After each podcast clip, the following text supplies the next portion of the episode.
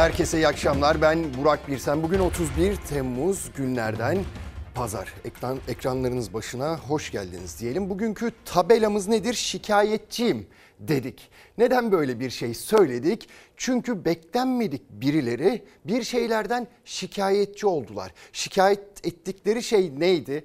Kime o şikayetlerini ilettiler? İşte birkaç dakika sonra tabelamızın nereden çıktığını sizler de öğreneceksiniz, göreceksiniz. Bugün bakacağımız başka konular neler? Korona belasına elbette o illet hastalığa bir bakacağız. Çünkü rakamlar giderek artıyor. Ciddi artışlar var. Tabii Naizane benim bu konuda koronayla mücadele konusunda şikayet ettiğim bazı şeyler var. Sizin de elbette şikayet ettiğiniz türlü türlü konular olabilir. Bültenimiz içinde paylaşırsınız bizlerle. Binlerce işsizimiz bugün bir umut yolculuğuna çıktılar. Onların o serüvenine de değineceğiz. Ondan sonra Cumhurbaşkanı Erdoğan sıklıkla sabır sabır istiyordu yurttaşlardan. Yine konuştu kendisi yine açıklamalarda bulundu ve bu kez başka bir şey daha istedi. Ne istedi acaba? Ona da değineceğiz ama önce manşetimize atalım. Şimdi fındık fiyatları açıklandı. Muhalefet başta Kemal Kılıçdaroğlu olmak üzere muhalefet 4 dolar olsun diyordu. Yani yaklaşık 72 lira olsun diyordu fındık alım fiyatı. İşte üretici 3,5-4 liraya razıydı ama Sayın Cumhurbaşkanı dün Ordu'dan müjde gibi bir açıklama yaptı. 3 euro olacak dedi. Yani 54 lira dedi. Ve Sayın Cumhurbaşkanı Erdoğan fiyatı açıkladıktan sonra da ortalık karıştı. Fındık lafını duyunca hepinizin yerinde duramadığını biliyorum. Ortalamasını 54 olarak açıkladık. 54 lira dedi. Hatta 2054 lira dedi. Ama kimsenin ne dediğini anlamadı. Bu fiyatlar üretici kan ağlatacak fiyatlardır. 2022 alım sezonunda alan bazlı ödeme, mazot ve gübre destekleriyle birlikte fındık alım fiyatımız 54 liraya ne yapıyor? Çıkıyor. Bay Kemal'in teklifi 4 dolar 72 liraydı. Dolar kuru hala 18 lira. Bundan artık kimseye bir hayır yok. İktidara göre fındığa emeklerin karşılığı olarak şartlar zorlanarak 54 lira verildi. Muhalefete göre ise desteklerle birlikte açıklanan rakam olması gerekenin ve geçen yılın dahi altında. İktidara geldiğimizde fındığın alım fiyatı neydi biliyor musunuz? 1 doların altındaydı. 3 doların üzerine çıkardık. 2015'te dolar 2.65 lira iken fındığa 15.84 lira vermiştik. Yani 7 yıl önce fiyat 5,96 dolardı. 54 lira ile üretici ancak 3 dolar alır. 2015 fiyatının bugünkü karşılığı 105 liraydı. Fındık 74 lira olmalı. Fındık fiyatının en az 74 lira olması gerektiğini söylemiştik ama bugün Sayın Erdoğan fındık fiyatını 54 lira açıklamış. Hem de öyle bir açıklamış ki sanırsınız müjde. Yerli ve milliliğin sadece sözde kaldığına bir kez daha şahit olduk. Yazık. Geçen yıl Erdoğan 11 Ağustos'ta fındık fiyatlarını 27 lira olarak açıkladı. O gün dolar kuru 8 lira 60 kuruştu ve açıklanan fiyat 3 dolar 10 sentti. Bu yıl alan bazlı ödeme ve desteklerle 54 lira ilan edildi. Muhalefet destekleri düşünce bu rakam 3 doların altına inecek dedi. Alan bazlı destek dağıtıldığına göre 3 lirayı çıktığınızda demek ki Giresun fındığı 51 lira, Ordu fındığı 50 lira. Sayın Cumhurbaşkanı'nın açıkladığı fiyat 2 dolar 90 sente geliyor. Bugün verilen 50 TL 2.77 dolar yapmaktadır. Dolar bazında fındık fiyatı 3 doların altına inmiştir. Göreceksiniz Eylül-Ekim aylarında 2 doların da altına inecek. Erdoğan'ın ülke vizyonu Bay Kemal, CHP Genel Müdürü Kemal Pabucuyar'ın falan. Sonuç Fındık alım fiyatı 54 lira. Fındık üreticisi az sabır. Geleceğiz yardımınıza. Neşe kardeşim senin fındıktaki beklentin ne? En az 50 olmalı. Ama üstünü siz bilirsiniz. Ben bilmem. Karışmam. Gerçekçi ve mütevazı. Ben, sen derseniz. ne düşünüyorsun? Reisim ne diyeyim ki ya şimdi e, enflasyon şeyinde olması lazım. Cumhurbaşkanı Erdoğan Ordu Meydanı'nda fındık fiyatını açıklamadan önce yolda bir fındık bahçesine uğradı. İlk nabzı orada tuttu. Açıkladığı rakama yakın fiyatlar dile geldi. CHP'li Mustafa Adıgüzel o anlara ilişkin çarpıcı bir iddiada bulundu. Sağındaki Gülyalı AKP ilçe yöneticisi. Solundaki de onun eşi, oradaki fındıkçı diye önüne konulanların tamamı AKP Gülyalı yöneticileri. Ve bunlara fındık fiyatı söyletildi. 50 TL. Açıklayacağı fiyatı onlardan pas aldı. Gönül rızasıyla ben de sizin şöyle bir beklentinizi ölçeyim. Yani mesela ordunun plakası 52. Girişi yapabiliriz anladın mı? Olmaz mı yani? Sayın Erdoğan, gerçek fiyatı duymak istiyorsan Kortana Deresi'ne gel. Gürgentepe Narı Deresi'ne gel. Buralarda yapay mizansenler tiyatrola oynamayın kardeşim. Fiyatlar revize edilip 60 liraya çıkmazsa ben üretici açısından çok kötü günler gelecek diye endişe ediyorum. Dünya fındığının %70'ini üreten Türkiye'de fındık üreticisi ürününü ne kadara satacak? Emeğinin karşılığını alabilecek mi? Tartışma en sıcak haliyle devam ediyor. Sayın Cumhurbaşkanı'nın demin dikkat ettiyseniz sohbet ettiği üretici ne diyor? Enflasyon oranında olması gerekir artış diyor. Ama enflasyon oranında yapılmadı. Yapılsaydı 75 lira civarında olması gerekiyordu fındık fiyatının ama 54 lirada kaldı. Yandaki hanımefendinin istediği rakam oldu ne hikmetse. Şimdi bir izleyicimiz demiş ki Hilmi Taşkın Bey Üretici olarak içinde doğrudan gelir desteği, mazot ve gübre desteği de olan fındık fiyatının 54 TL açıklanmasından şikayetçiyim. Giydirilmiş fiyat 54 liraysa piyasa fiyatı 47 lira ancak olur. Bu da maliyeti zor karşılıyor. Haklısınız Hilmi Bey maliyetinizi zor karşılıyor ama onlar bilmiyor mu bu maliyetin arttığını son bir yılda %100, %200 arttığını bizi yönetenler bilmiyor. Biliyorlar elbette ama işte bazı yerlere oluk oluk paralar harcanırken nedense üreticiye, çiftçiye, besiciye harcanmıyor. Şimdi bakınız son bir yılda motorine %238 zam gelmiş. Türkiye Ürün İhtisas Borsası verilerine göre gübre ve toprak geliştiriciler %236 artmış. Enerji maliyeti %184 artmış ve şu ortamda fındık fiyatı 54 lira ve üreticiler haklı olarak maliyeti zor karşılarız diyorlar. Şimdi gelelim başka bir konuya. Bay Kemal atışması. Şimdi Sayın Cumhurbaşkanı Bay Kemal diye hitap ediyor Sayın Kılıçdaroğlu'na. Bugün başka başka cümleler de kurdu ve Sayın Kılıçdaroğlu'ndan da elbette yanıtlar geldi.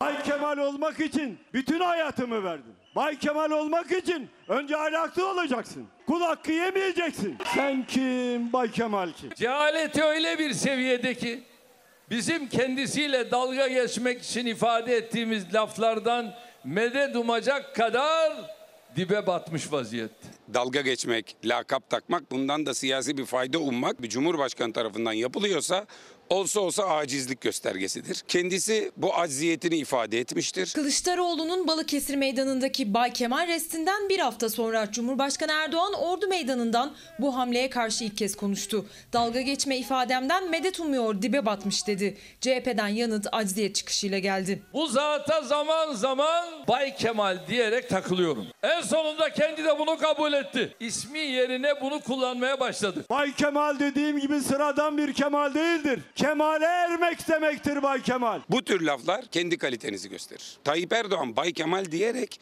ona dürüstlüğü, liyakati, temiz olmayı bırakmıştır. Çünkü bu sıfatların tersinin hepsini üzerinde kendisi barındırmaktadır. Adaletli olacaksın.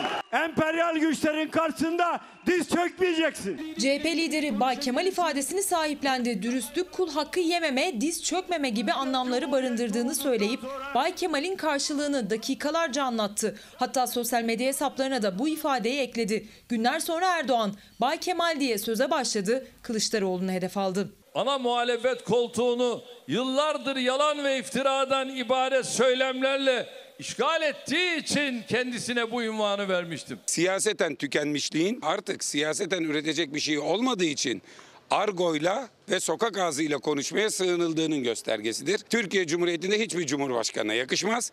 Ama Adalet ve Kalkınma Partisi'nin genel başkanı Recep Tayyip Erdoğan'a çok yakışmaktadır, cuk oturmaktadır. Kılıçdaroğlu sandığa vurgu yaparak Erdoğan'ı seçimde emekli edeceğim diyor. Bu kez benzer bir ifadeyi Cumhurbaşkanı Kılıçdaroğlu için kullandı. Bay Kemal lafının altına bir de CHP Genel Müdürü ünvanını eklemesi lazım. Hatta seçimden sonra buna ekleyeceği emekli CHP Genel Müdürü ibaresini de şimdiden hazırlarsa iyi olur. Bir partinin genel başkanlığından veya onun söylediği şekliyle genel müdürlüğünden emeklilik gibi bir ünvan yok. Ama emekli cumhurbaşkanı diye bir ünvan var ve o ünvan Recep Tayyip Erdoğan için çok yakın. En fazla 10 ay uzak. Yapılacak ilk seçim kadar yakın. Bay Kemal ifadesi miting meydanlarının en sıcak polemiği. Bay Kemal polemiği ne kadar doğru acaba? Yani siyasetçilerin şöyle bir ortamda Türkiye'nin bu kadar zorlu bir süreçten geçtiği günlerde birbirlerine lakap takmaları ve bunun üzerinden siyaset yapmaları ne kadar doğru? Yani başka kafa yorulması gereken şeyler var. Yani mesela onlardan biri ciddi anlamda enflasyon, işsizlik vesaire bunlara kafa yormak gerekiyor. Şimdi enflasyona baktığınız zaman dünyada en çok etkilenen ülkelerden biri Türkiye ama bizle beraber enflasyondan en çok kimler etkileniyor biliyor musunuz? Bunları tartışmamız lazım. Haiti, Arjantin, Irak, Ruanda, Kenya, Afganistan, Etiyopya, Nijerya, Yemen. İşte Türkiye bu ligde mücadele ediyor. Bu lige düşmüş durumda enflasyon. Enflasyona baktığımız zaman bunu önlememiz gerekiyor. İşte bunlara kafa yormak lazım. Yoksa birbirimize lakap takıp onun üzerinden siyaset yapma döneminin biraz kapanması, geçmesi gerekiyor. Neden geçmesi gerekiyor? İşte enflasyonla yeteri kadar mücadele etmezseniz ondan sonra yurttaştan sabır istiyorsunuz sabredin diyorsunuz. Ama Sayın Cumhurbaşkanı bir kez daha benzer açıklamalar yaptı. Bu kez ne istedi? Bu kez de şunu istedi. Şükredeceğiz, hamd edeceğiz dedi. Bereket çok önemli. Rusya, Ukrayna ne halde görüyorsunuz. Ama elhamdülillah bizler ne haldeyiz o da ortada. Enflasyon almış başını gidiyor. Zam arkasına zam, zam arkasına zam. Gayet iyiyiz, güveniyoruz. Beştepe her birimizi tek tek fakirleştirdi, yoksullaştırdı. 2009'da bu 200 liranın değeri ne kadardı biliyor musunuz? 123 dolar ediyordu. Bugün ne kadar ediyor? 12 bak görüyor musun? Üretim için ithalat yapan Türkiye'de gıdadan enerjiye, giyime, konuta her şeyin fiyatı dövizle belirleniyor ve döviz kuru hız kesmeden yükseliyor. Bu tablo karşısında Erdoğan gayet iyiyiz derken eski ekonomi kurmayı Deva Partisi lideri Ali Babacan 2005 yılından bu yana Türk lirasının döviz karşısındaki değer kaybını açıkladı örneklerle. Biz 6-0 attık. Beştepe geldi bir sıfıra şimdiden ekledi. Dolar bir buçuk liraydı. 1 lira 60 kuruştu. Şimdi çıktı 15 liraya, 16 liraya, 18 liraya gidiyor. Öyle birilerinin anlattığı gibi ülke batmış bitmiş filan falan böyle bir şey yok. Ekmek 50 kuruştu. Bir sıfır eklediler oldu 5 lira. Ya basit bir tavuk döner. 5 liraydı oldu 50 lira ya. Bugün burada 500 liralık daire oldu 5000 lira kirası. 2023 bizler için çok çok önemli. Korkarım ki seçime kadar bunlar daha sıfır ekleyecek. Beştepe koskoca bu ülkeyi maalesef bir çukura düşürdü. Hamd edeceğiz, şükredeceğiz. Daha iyi olacak inşallah. Cumhurbaşkanı Erdoğan vatandaştan bir kez daha şükür beklerken Babacan uçup giden fiyatlar üzerinden temel görevi enflasyonla mücadele etmek olan Merkez Bankası'nı da hedef aldı. Son bir haftayı çıkarın 10 günü. Ondan önceki bir aylık süreçte en az değer kaybeden Türk lirası. Dünyadaki tüm merkez bankalarının görevi nedir? Enflasyonu düşürmektir. Bizimkisi hariç. Beştepe yat diyor Merkez Bankası yatıyor. Kalk diyor kalkıyor. İndir diyor indiriyor bindir diyor bindiriyor. Merkez Bankası maalesef itibarını kaybetti. Ekonomiden söz açılınca yine seçim mesajlarıyla bitti cümleler. Ceketimi alsam, şapkamı koysam seçilirim anlayışı abilerin çok rahatına geldi. Birbirimize düşman ederek yaptıkları politikayı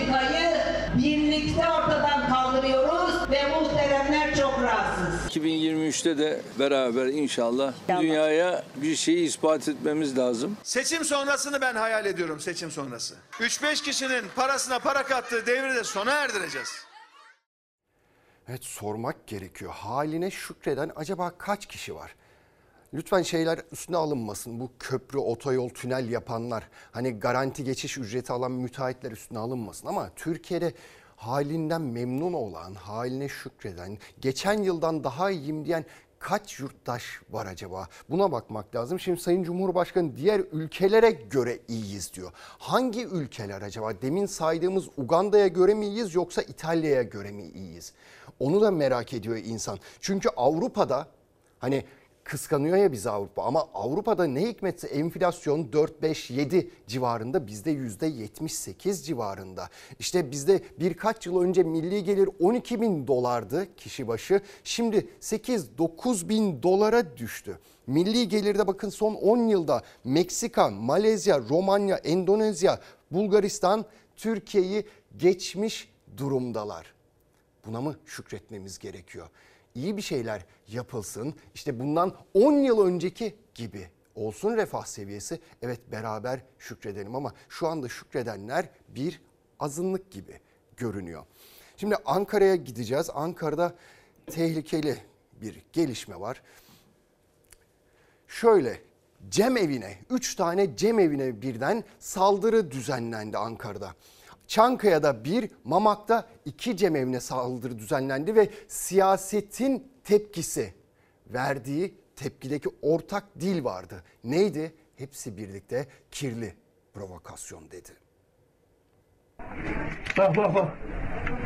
Saldırılar bakıldığında zamanlamasına, yapılış şekline, nereye yapıldığına tam bir provokasyon. Tabi burada Alevi vatandaşlarımızı provoke etmeye çalışıyorlar. Çok beklerler. Sayın Soylu, bir an önce bu provokatif eylemi gerçekleştirenlerin bulunması ve gerekli işlemlerin yapılmasını talep ediyoruz. Çankaya'da bir, Mamak'ta iki cemevine bugün alçakça bir planla saldıran zanlı Eskişehir'e giderken Ankara Emniyetimiz tarafından yakalandı. Elbette bu provokasyon her yönüyle soruşturulmaktadır. Aynı kişi bir günde Ankara'da 3 farklı cemevine saldırdı. Siyaset, iktidar muhalefet tek ses oldu. Saldırıyı peş peşe kınadı. Ankara Emniyet Müdürlüğü de kısa süre sonra AOK adlı şüphelinin gözaltında olduğunu açıkladı. Ankara'da Alevi kurumlarına eş zamanlı yapılan saldırıları kınıyorum. Tüm Alevilere geçmiş olsun dileklerimi iletiyorum. Saldırı tüm yönleriyle aydınlığa kavuşturulmalıdır. Ankara Çankaya'da Türkmen Alevi Bektaşi Vakfı Genel Merkezi'nde, Mamak'ta da Şahı Merdan Kültür Evleri Yaptırma ve Yaşatma Derneği ile Ana Fatma Cemevine birkaç saat arayla saldırıyı güvenlik kameraları kaydetti.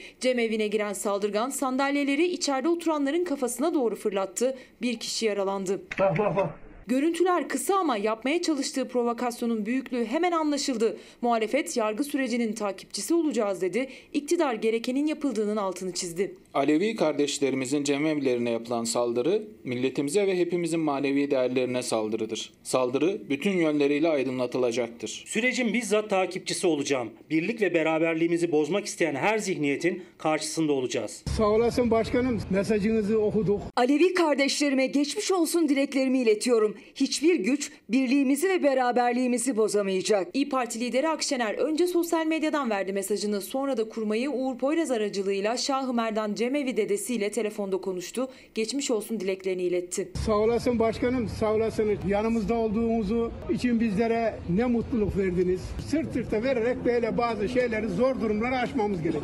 Muharrem ayının başında cemevlerine yapılan saldırıyı kınamak için Alevi dernekleri de eş zamanlı basın açıklaması yaptı. Hükümeti göreve çağırıyoruz. Bu saldırıların arka planlı örgütleyicisini ve azmetleyicisini derhal açığa çıkarın. Kınama ve geçmiş olsun ile geçiştirilecek bir durum değildir. Alevi vatandaşlarımız bu topraklarda sabır biriktirdiler. Onların sabrını taşırmaya çalışmak, provoke etmek ve bunun üzerinden Türkiye'de bir çatışma ve bunun üzerinden bir menfaat bekleyenler daha çok beklerler, avuçlarını yalayacaklar. Çok ama çok dikkat etmek lazım. Sağduyulu olmak ve provokasyonlara kesinlikle gelmemek gerekiyor. Önümüzdeki süreçte de yapılabilir böyle şeyler. Aman diyelim sağduyumuzu kaybetmeyelim. Ne olduğunu yetkililer bize söylemeden lütfen provokasyonlara dikkat edelim. Şimdi Tahsin Bey yazmış şikayetçiyim kira demiş. Tahsin Bey evet kiralardan şikayetçi. Onun gibi birçok insan kiralardan şikayetçi. Ama bugün geldiğimiz noktada AK Partililerin de AK Parti tabanının da kiralardan şikayetçi olduğunu öğrendik. AK Parti'nin MYK toplantısında gündeme gelmiş durum. AK Parti seçmeni AK Partili yönetenlere ulaşmışlar ve onlar da MYK toplantısında bizim seçmenimiz de bizim tabanımız da artık fahiş kiralardan, fahiş ev fiyatlarından şikayetçi diyorlar. Ev kiraları aldı başını gidiyor. Ben Güngören'de oturuyorum Haznadar kesiminde ama sanayisine geçtiğinde 4'ten 5'ten aşağı yok. Oturduğum semte de gelince 6, 7 giriyor öyle. Bizim oturduğumuz sitede 8 bin şu anda. Daha önce ne kadardı? 1.750. Çok yakın bir zamanda Ee, önce 5 istemeye başladılar. Sonra 6, sonra 7, sonra 8. Fahiş kira artışları durmuyor. Büyük şehirlerde özellikle İstanbul'da ev alabilmek bir yana artık kiracı olmak bile çok zor. Türkiye'nin en büyük sorunlarından biri haline geldi barınma. Sorun Cumhurbaşkanı Erdoğan başkanlığındaki son AK Parti MYK toplantısında da gündeme geldi. Bazı AK Parti yöneticileri yoğun olarak yüksek ev fiyatları ve kira artışlarından şikayet alıyoruz diyerek sorunu dile getirdi. Dar gelirlilerin konut sahibi olmaları bugünkü piyasa şartlarında zorlaştı. Hem kiralar hem de ev fiyatları ile ilgili yeni önlemler alınması gerekiyor. İstanbul, Ankara, İzmir, Antalya gibi kalabalık şehirlerde üniversitelerinde açılması ile birlikte konut sıkıntısı artabilir. Geçtiğimiz ay yürürlüğe giren yeni düzenlemeye rağmen bazı ev sahipleri kiracılardan yasal olarak belirlenen %25 zam oranının da çok daha üzerinde zam talep ediyor kiracılardan. Hatta enflasyonun üzerinde zam yapmış olmasına rağmen yıl içinde ikinci zammı isteyen ev sahipleri de var. İtiraz eden kiracılara ise ev sahipleri ya evden çık ya da yasal oranın üzerindeki bu zammı kabul et baskısı yapıyor. Şu anda tekrardan %100'ün üzerinde kiralar artmış durumda. Mesela 1,5 olan kiraları 4-5 bin liraya kadar çıkarttılar. Aynı bizim oturduğumuz sitede de geçerli bunlar. Nerede oturuyorsun? Çorlu'da. Evleneceğim. Ee, düğün arifesindeyim ama çok bağlı. Ev bulabildiniz mi? Hayır. Arıyorsunuz. Arıyoruz. Ne kadar zamandır arıyorsunuz? Ararken ne yaşıyorsunuz? Yaklaşık 3 aydır falan bakıyoruz. Maaşlar yetmiyor. Çok zor. Bulamıyoruz. Ne yeni evlenecek çiftler kiralık bir ev bulabiliyor ne taşınmak zorunda olan kiracılar ne de öğrenciler. Türkiye genelinde kiralar son bir yılda %150'den fazla arttı. İstanbul gibi bazı büyük şehirlerde artış %300 aştı. Biz de yeni ev kiraladık. Birkaç ay oldu Halkalı'da 5 bin liraya. Yani 2 bin lira verirken 5 bin lira verdik. Şimdi aynı ev 8 bin lira olmuş. Türkiye gazetesine göre AK Parti MYK üyeleri de sık sık karşı karşıya kaldıkları bu sorunları iletti Erdoğan'a. Çünkü son aylardaki düzenlemeler yüksek konut fiyatlarının ya da fahiş kira artışının önüne geçmeye yetmedi. Sadece bir odadan oluşan stüdyo dairelerin bile kiraları 4 bin liradan başlıyor İstanbul'da. 28 bin liraya kadar çıkıyor. Anadolu yakasında ailelerin yaşayabileceği 2 artı 1 ya da 3 artı 1 ortalama bir dairenin kirası ise asgari ücretin üstünde. Aldığımız zaten asgari ücretin bir tık üstü. Eşim de ben de tabii ki yetmiyor. Avrupa yakasında da kiralar farklı değil. Daha çok öğrencilerin tercih ettiği Beşiktaş'ta en ucuz kira 5500 lira. 180 bin lira kirayla 2 artı 1 daire var. İlanı İngilizce ve Arapça. AK Parti'nin toplantısında da gündem olan bu soruna çözüm bulunması bekleniyor. Yani bilmiyorum yani bunun sonu nereye gidecek ama hiç iyiye gitmiyor yani. sonunun nereye gideceğini gerçekten hiç kimse bilmiyor ama hani hükümet bazı düzenlemeler yapmıştı bu kira artışlarının fahiş kira artışlarının önüne geçebilmek için. Ya yaptıkları düzenleme bırakın yaraya merhem olmayı o düzenleme açıklandığı gün kira fiyatları yüzde 15 artmıştı. Şaka gibi değil mi? Yani bir şey açıklıyorlar bir düzenleme yaptık fiyatlar insin diye bekliyorlar aksine yüzde 15 artıyor. Yani yapılan her şey yani yaptıkları şeyler hiçbir işe maalesef yaramıyor. Günü bile kurtarmaz hale gelmiş durumda ve artık AK Partili seçmen de bundan rahatsız görüyoruz ki. Çünkü AKP MYK'ya kadar gidiyor bu iş bugün. Niye? Çünkü onlar da ev geçindiriyorlar. Onlar da kira ödüyorlar ve Cumhurbaşkanı sabır, sabır istiyor. Şükredin diyor da işte görüyoruz bugün AK Partili seçmenin bile sabredecek hali kalmamış gibi görünüyor. Şimdi tabii kirayı ödeyebilmek için ne gerekiyor? Kirayı ödeyebilmek için iş bulmak gerekiyor, çalışmak gerekiyor, elinin ekmek tutması gerekiyor. İşte bugün binlerce işsiz, binlerce kişi bir umut deyip KPSS sınavına girdi. Çoğu yere müracaat ettim, dönüş yapılmadı. İş durumları oralar biraz sıkıntılı tabii ama bakalım da yani nasıl. Her kapıyı denemek lazım tabii. El atılması gereken bir, bir rakam. Artık işsizlik, enflasyon, bu girdiğimiz sınavlar da aslında hani çözüm değil işsizlik için. Çocuk gelişim lisans mezunuyum. Bir sene KPSS'ye hazırlanıp öyle gireyim dedim. Bakalım inşallah son girişimiz olur. 4 yıllık üniversite mezunuyum ama asgari ücret teklif ettiler. Çoğu genç ya iş bulamıyor ya da diplomasına rağmen asgari ücret teklif ediliyor. 23 yaşındaki Mevlüde Yıldırım da asgari ücret teklifi alınca hayallerini ertelemek zorunda kaldı. Bir yıl boyunca çalıştı, çabaladı, KPSS'ye girdi. Sadece o da değil, lisans mezunu binlerce işsiz genç kamu personel seçme sınavında memur olabilmek için birbiriyle yarıştı. Şu an çalışmıyorum. KPSS çalıştım. İnşallah emeğimin karşılığını alırım. Temmuz'un son günü yaz sıcağında gelecekleri için kamu personeli seçme sınavında ter döküyor gençler. Öyle ki günümüzde her 5 gençten birinin işsiz olduğunu düşünürsek devlet kapısı gençler için en garantili işlerden biri. İşte bu yüzden gençler bu sınavı kazanabilmek için canını dişine takıyor. Çok giren kişi de onun için giriyor zaten. Güvenceli iş, kovma derdiniz yok, rahat. Yani makul aslında dönemimiz için. 75 en azından bekliyorum şu an. Ben sağlık yönetimi mezunuyum fakülte olarak. Benim kaçıncı girdiğim belli değil. Kaç senedir giriyorum. İşsiz olarak giren insanlar için daha zor. Kimi ilk kez, kimi aynı sınava defalarca girdi. Tek istedikleri güvenceli bir işti. Çünkü gençler arasında işsizlerin sayısı giderek artıyor. TÜİK'e göre gençlerde işsizlik oranı %20,3. Üstelik işsiz gençlerin çoğu diplomalı. Lisans mezunları KPSS'ye girerek umut aradı bu kez. Şu an çalışmıyorum, evdeyim evet. İşsizsiniz. Evet. Memur olmak herkesin zaten biliyorsunuz ki ilk tercih gibi bir şey oldu. Siyasilerin bir şey yapması lazım. Ee, öğrenciler sadece kendi çabalarıyla maalesef bir yere gelemiyorlar.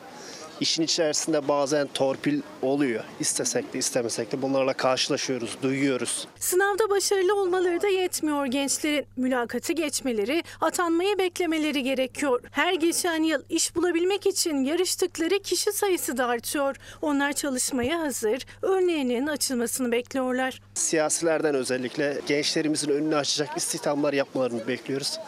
Yani yazık bu gençlere. Evet, şikayetçi gençler de işte işsizlikten dert yanıyorlar, başka şeylerden dert yanıyorlar. Geçim sıkıntısı onlar da çekiyor. Gençler hayatlarını yaşamak istiyorlar, iş bulmak, çalışmak istiyorlar. Ailelerine katkıda bulunmak istiyorlar ama maalesef olmuyor. İşte yıllardır KPSS'ye giren işsiz gençler var.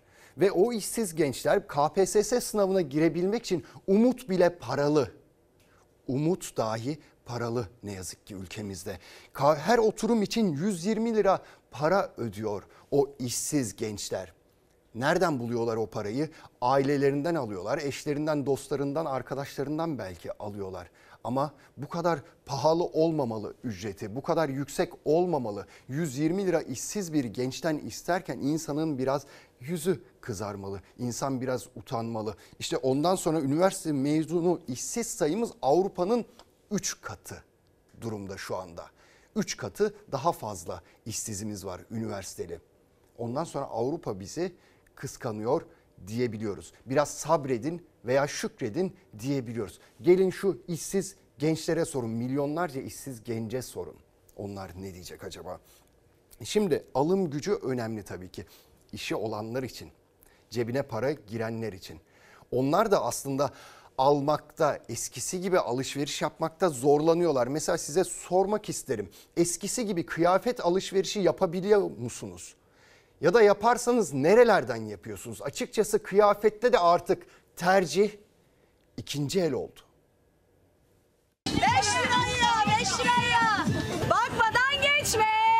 Fiyatlar tabii ki çok uygun yani e, mağazalara göre. Çok mağazaya da gitmiyorum gerçi ama hani bildiğim kadarıyla çok çok uygun. Aa, çok güzel, va- çok hoşuma gitti böyle. 5 lira, 10 lira, 20 Evet, lira evet. fiyatla. Evet çok güzel. Çok beğendim. Hem güzel şeyler de var. Kim böyle 10 liraya 5 liraya bir şey verebilir? Bak hiç 10 lira bu kullanılmamış. Evet 10 liraya aldım. Yani değişik bir şey ya. Çok hoşuma gitti. Başka bir şey Eski almadım. çantayı içine Eski koydum. çantayı içine Yenisini 10 liraya aldı, pahalıya aldığı eski çantasının içine koydu. İkinci el eşyaların satıldığı yeniden kullanım pazarında piyasa değerinden kat kat ucuz olan ürünler yüzleri güldürdü. Bazı bütçelere ise bu fiyatlar bile pahalı geldi. 50 TL. 50 lira nasıl? Ya sıfırında aldığınız zaman tabii ki onun yanında gayet uygun. Ama yine de çok. Çok geliyor yine de.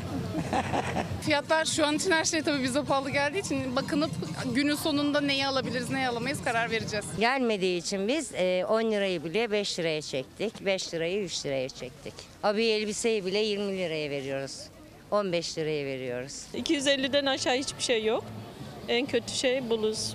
pantolon olsun. Tekstil, ayakkabı ve çantalar mağazalarda son aylarda iki katından fazla arttı. İstanbul'da Kadıköy Belediyesi'nin fazla tüketimi durdurmak, çevreye katkı sağlamak amacıyla başlattığı yeniden kullanım pazarı biraz olsun nefes aldırdı. Yine de yetmeyince indirim üzerine indirim geldi satış yapılabilsin diye. 50 liraymış 20 lira yapmışsınız. Öyle oluyor işte alan az oluyor, müşteri az oluyor.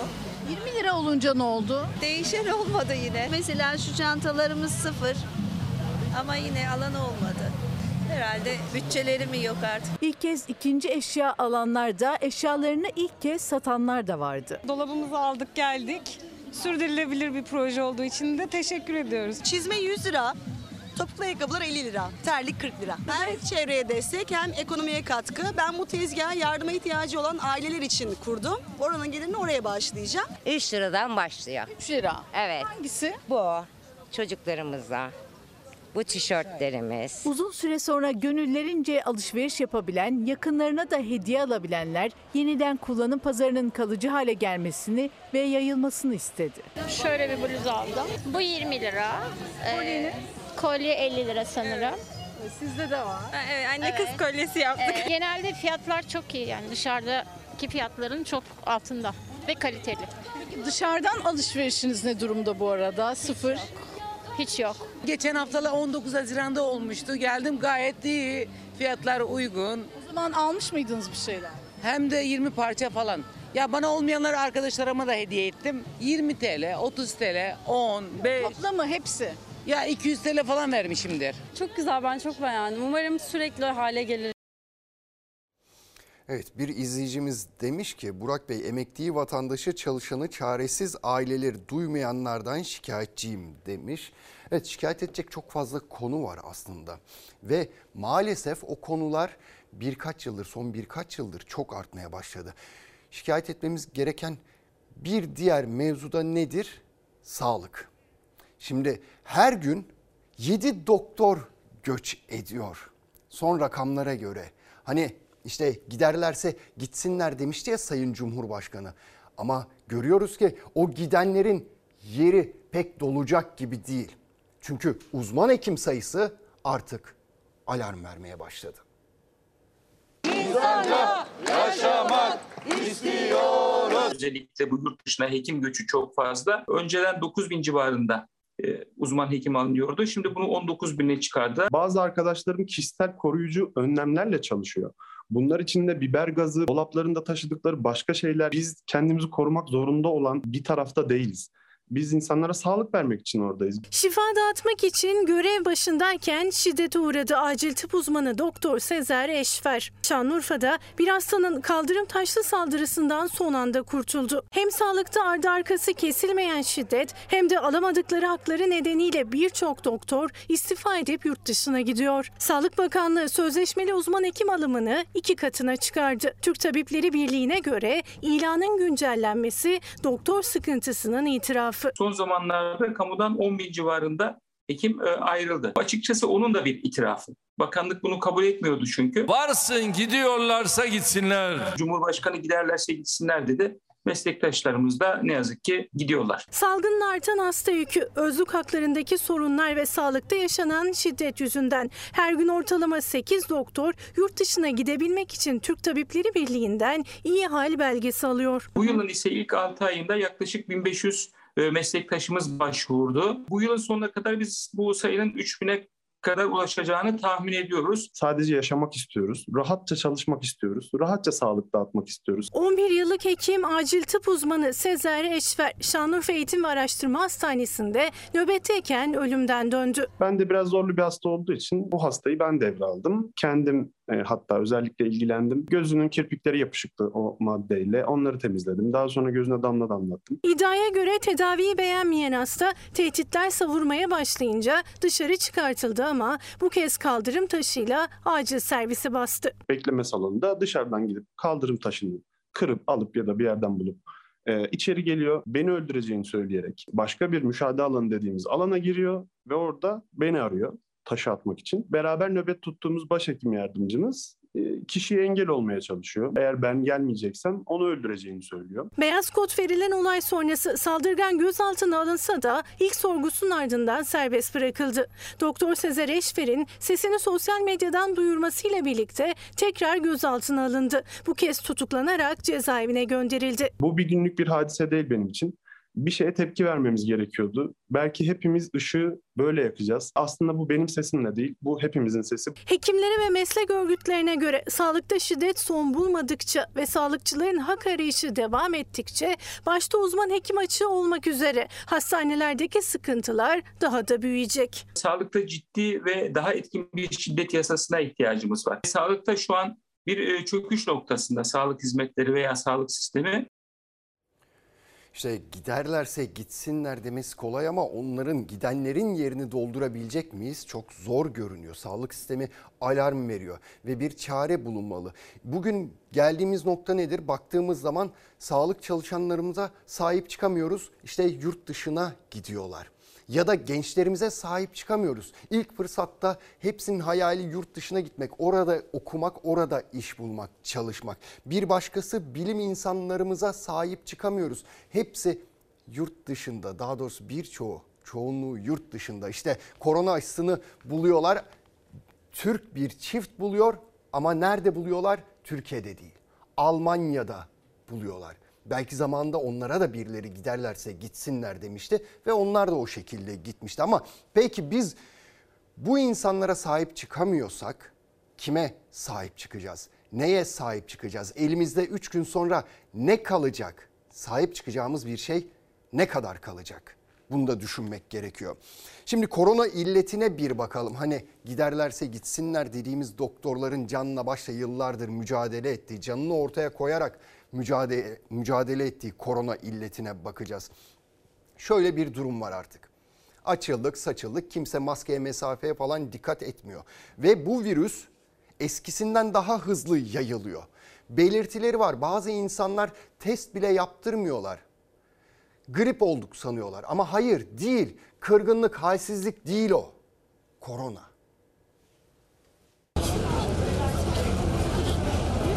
Maske takan nadir kişilerden birisiniz. Evet ben devamlı hiç çıkarmadan takıyorum. Ben bakıyorum etrafında kimse yok maskemi çıkarıp biraz hava alıyorum. Hem grip hem soğuk algınlığı belirti ve bulguları olan bütün aslında insanların test yaptırması lazım. Çünkü bunların COVID çıkma olasılığı çok yüksek. Kırgınlık ya da halsizlik diye geçiştirilen soğuk algınlığı zannedilen rahatsızlıkların neredeyse tamamı koronavirüs uzmanlara göre. Başta toplu ulaşım özellikle kapalı ortamlarda maske hala en önemli koruyucu ama zorunluluk yok diye takılmıyor artık. Oysa vaka sayılarında en hızlı artış dönemlerinden biri yaşanıyor. Sağlık Bakanlığı'nın paylaştığı son tabloya göre sadece bir haftada 138.892 vaka artışı yaşandı. Uzmanlara göre tespit edilemediği için tabloya yansımayan vakalar açıklananın çok üstünde. Bu kadar az teste rağmen önümüze çıkan bu tablo gerçekten e, büyük bir dalganın içinde olduğumuzu gösteriyor. Hastanelere gelmiyorlar. Evlerinde varsa hızlı test yapıyorlar. Kendileri bir şekilde idare etmeye çalışıyorlar. Onun için büyük bir kısmını yani neredeyse e, üçte ikisini aslında saptamıyoruz. Koronavirüs tablosuna göre 18-24 Temmuz arasında 365.424 kişinin testi pozitif çıktı. 157 kişi ise hayatını kaybetti. Test yaptırmadığı için tespit edilemeyen vakalarsa toplumun arasına karışarak virüs bulaştırmaya devam ediyor. Bizi tek koruyan şey aşı ve maskenin birlikteliğiydi. Çok acil olarak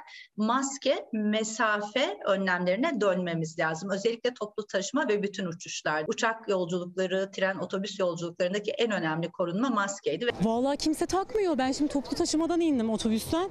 Ya çoğunda maske yoktu açıkçası. Virüs daha çok soğuk algınlığı ya da gribe benzer semptomlar gösteriyor. Hafif atlatanlar hapşırık, gözlerde sulanma, burun akıntısı, ses kısıklığı yaşarken daha ağır tabloda semptomlara öksürük, eklem kas ağrısı, ishal ve ateş ekleniyor. Test yaptırmadığı sürece koronavirüs hastası olarak kayıtlara geçemiyor vakalar. Üstelik artık aşılama da çok az. Uzmanlar kronik hastalığı olan belli gruplara dördüncü doz aşıyı önerse de üçüncü doz aşısını yaptıran kişi sayısı bile henüz 28 milyon civarında. Toplumdaki bağışıklık düştükçe yoğun bakımlarda yeniden dolmaya başlıyor. Önümüzde bir sonbahar var. Salgının kendiliğinden geçeceğini varsayıyoruz. Oysa hastane yatışları artmaya başladı. Acil servisler tıkanmaya başladı. Vakaların daha ağır seyrine tanıklık etmeye başladık ve yoğun bakımlar dolmaya ve yeni yoğun bakımların açılmasına ihtiyaç göstermeye başladı. Şöyle etrafımıza bir baktığımızda artık kimse maske takmıyor neredeyse. E, takmıyor tabii. Kapalıyı da takmak lazım. Dışarıda değil de havalında kapalıyı da takmak lazım. Metrobüste, otobüste. Devlet mi ben takmasın? Kendi bak nasıl takmışsın sen? Yani kendi kendimize takmamız lazım. Evet maske mesafeye dikkat etmek gerekiyor kendi sağlığımız için. Hande Hanım yazmış ev kiraları son düzenlemeden sonra çok fazla arttı. 6 aydır bütçemize göre ev bulamıyoruz. Emekli maaşıyla kiramı ödeyelim faturalarımı yoksa karnımızı mı doyuralım şikayetçiyim demiş birçok insan sizle aynı durumda sanırsak Hande Hanım. Şimdi uzaklara gideceğiz. Uzaklara gideceğiz. Başarılı bir genç arkadaşımızdan bahsedeceğiz size. Aysu Türkoğlu. Kendisi Manş Denizi'ni geçen en genç Türk yüzücü oldu. Şu an hala dalgada yüzüyoruz. Hala rüzgar var. Evet bu iş bitecek. Aferin sana. yaptın nasıl yaptın inanamıyorum. Teraslarındaki küçük portatif havuzdan çıktı, Manş Denizi'ni geçti. Evlerinin terasında beline ip bağlayıp antrenman yapmıştı 21 yaşındaki Aysu Türkoğlu. Manş Denizi'ni yüzerek geçen en genç Türk olarak adını tarihe yazdırdı. Azmin, disiplinin, engelleri aşmanın en güzel örneği Türkiye'nin gururu oldu. Aysu Türkoğlu 16 saat 28 dakikanın sonunda Manş Denizi'nden gözyaşları ve zaferle çıktı. Sürekli ağlayıp zırladım. Ama normal. Bu süreçte gece yarısına kadar bekleyen herkese çok teşekkür ederim. Bodrum'da yaşayan Ege Üniversitesi Spor Bilimleri Fakültesi öğrencisi 21 yaşındaki Aysu Türkoğlu yıllardır Manş Denizi'ni geçmenin hayalini kuruyordu. 2020 yılında koronavirüs salgını nedeniyle hayallerini ertelemek zorunda kaldı ama vazgeçmedi. Evden çıkma yasaklarının olduğu dönemde antrenman yapamayınca babası Mustafa Türkoğlu Bodrum'daki evlerinin terasına elleriyle portatif bir havuz yaptı. Havuzda belinden ip bağlayarak antrenmanlarına devam etti. Bir küvetin içinde buzlu suyla içerisinde bir saat kalmışlığım var. Bu tür böyle zorlu antrenmanlardan geçtim. Manş kanalını yani hazır hissediyorum kendimi. Antrenmanlarını hiç aksatmadı Aysu Türkoğlu ve sonunda İngiltere'den Fransa'ya kuş uçuşu 36 kilometreyi yüzerek geçti. O anlara dakikalar kala onu takip eden babası, antrenörü ve sporcular için heyecan zirvedeydi. Herhalde bir saatimiz kadar bir süre kaldı. Evet bu iş bitecek. Aferin. Manş Denizi öyle dalgalıydı ki yaklaşık 60 kilometre yüzmüş oldu. Kıyıya ulaştığında 16 saat 28 dakikadır yüzüyordu Aysu Türkoğlu. İlk istediği sandviç yemek oldu. Adını Manş Denizi'ni geçen en genç Türk olarak altın harflerle kazıdı. Tabii ki başardın aşkım ya. Çok büyük olay başardın. Evet Aysu'yu biz de tebrik ediyoruz. Zor bir şey gerçekten 16 saat yüzmüş Manş denizini geçmiş. Tebrikler. Şimdi SMA'lı yavrularımız var biliyorsunuz. Devletten yardım bekliyorlar ama bir türlü bekledikleri yardımı alamıyorlar. Şimdi onlardan birkaçı gelecek ekrana. Vakitleri daralıyor. Kızım iyi misin bebeğim? Gideceğiz az kaldı. Ben evladımı kaybetmek istemiyorum. O soğuk kara toprağın altına vermek istemiyorum. Sizlere ihtiyacımız var. Allah rızası için evladımın elinden tutun istiyorum. Benim de esneme ihtiyacım var. Bir buçuk senedir bu mücadeleyi veriyorum. Lütfen yeter artık duyun sesimizi duyun. Çaresizlik çok kötü. Yardım kampanyası için sokakta açtığı standta böyle haykırdı. Yardım istedi. Eslem bebeğin annesi Meryem Nilüfer. Tıpkı gözyaşı dinmeyen Yasmin bebeğin annesi Hilal Salman gibi. Evlatları gözlerinin önünde eriyen aileler çığlıkları duyulsun diye çırpınıyor. SMA'lı bebekler için zaman daralıyor. Eslem'in son bir kilosu, Mehmet Ayaz Sındıraç'ın ise 900 gramı kaldı. Yasmin'in bu beşinci kez yoğun bakıma yatışı. Her şey daha güzel olacak. SMA hastası Eslem Nilüfer 33 aylık 12,5 kilo ağırlığında. Tedavi şansını kaçırmamak için son 1 kilosu kaldı. Yurt dışında tek bir kez uygulanan gen tedavisini alabilse hastalığı ilerlemeyecek hatta belki de gerileyecek. Ama ilaç çok pahalı. Yaklaşık 2,5 milyon dolar tutan tedaviyi ailesinin karşılaması imkansız. Onlar da bu yüzden kampanya başlattı. Evladım gözlerimin önünde ölüyor, ölüyor. Ve ben elimden hiçbir şey gelmiyor. Param yok diye tedavi ettiremiyorum çocuğumu. Lütfen yardım edin. Evladım açım diye ağlıyor. Kilosu artık sınıra dayanan zamanla yarışan bir başka bebekte Mehmet Ayaz Sındıraç. Tedavi şansını yakalayabilmesi için sadece 900 gramı kaldı. Yasmin tekrardan 5. kez yoğun bakıma alındı. Ciğerlerinde ağır bir enfeksiyon vardı. Kapanmaya yol açtığı için. Ben evladımdan tekrardan ayrı kalıyorum. Her defasında aynı süreci yaşıyoruz. 10 aylık SMA hastası Yasmin Salman ömrünün 5,5 ayını hastanede yoğun bakımda geçirdi. SMA hastalığında en ufak bir enfeksiyon bile hayati risk demek. Bir an önce tedavi olması gerekiyor ama o da ilaç için bekliyor. Yasmin içeride yoğun bakımda. Ben başkasına değil sizlere yalvarıyorum. Allah rızası için evladımın elinden tutun. Yasmin'i sizler uçuracaksınız. SMA'lı bebeklerinin aldığı gramı sayan annelerin tek dileği bebekleri için başlattıkları kampanyalara destek gelmesi. Ben bir anneyim. Lütfen Allah rızası için benim sesimi duyun. Onunla boncuk gözleri kapansın istemiyorum. Reklam zamanı.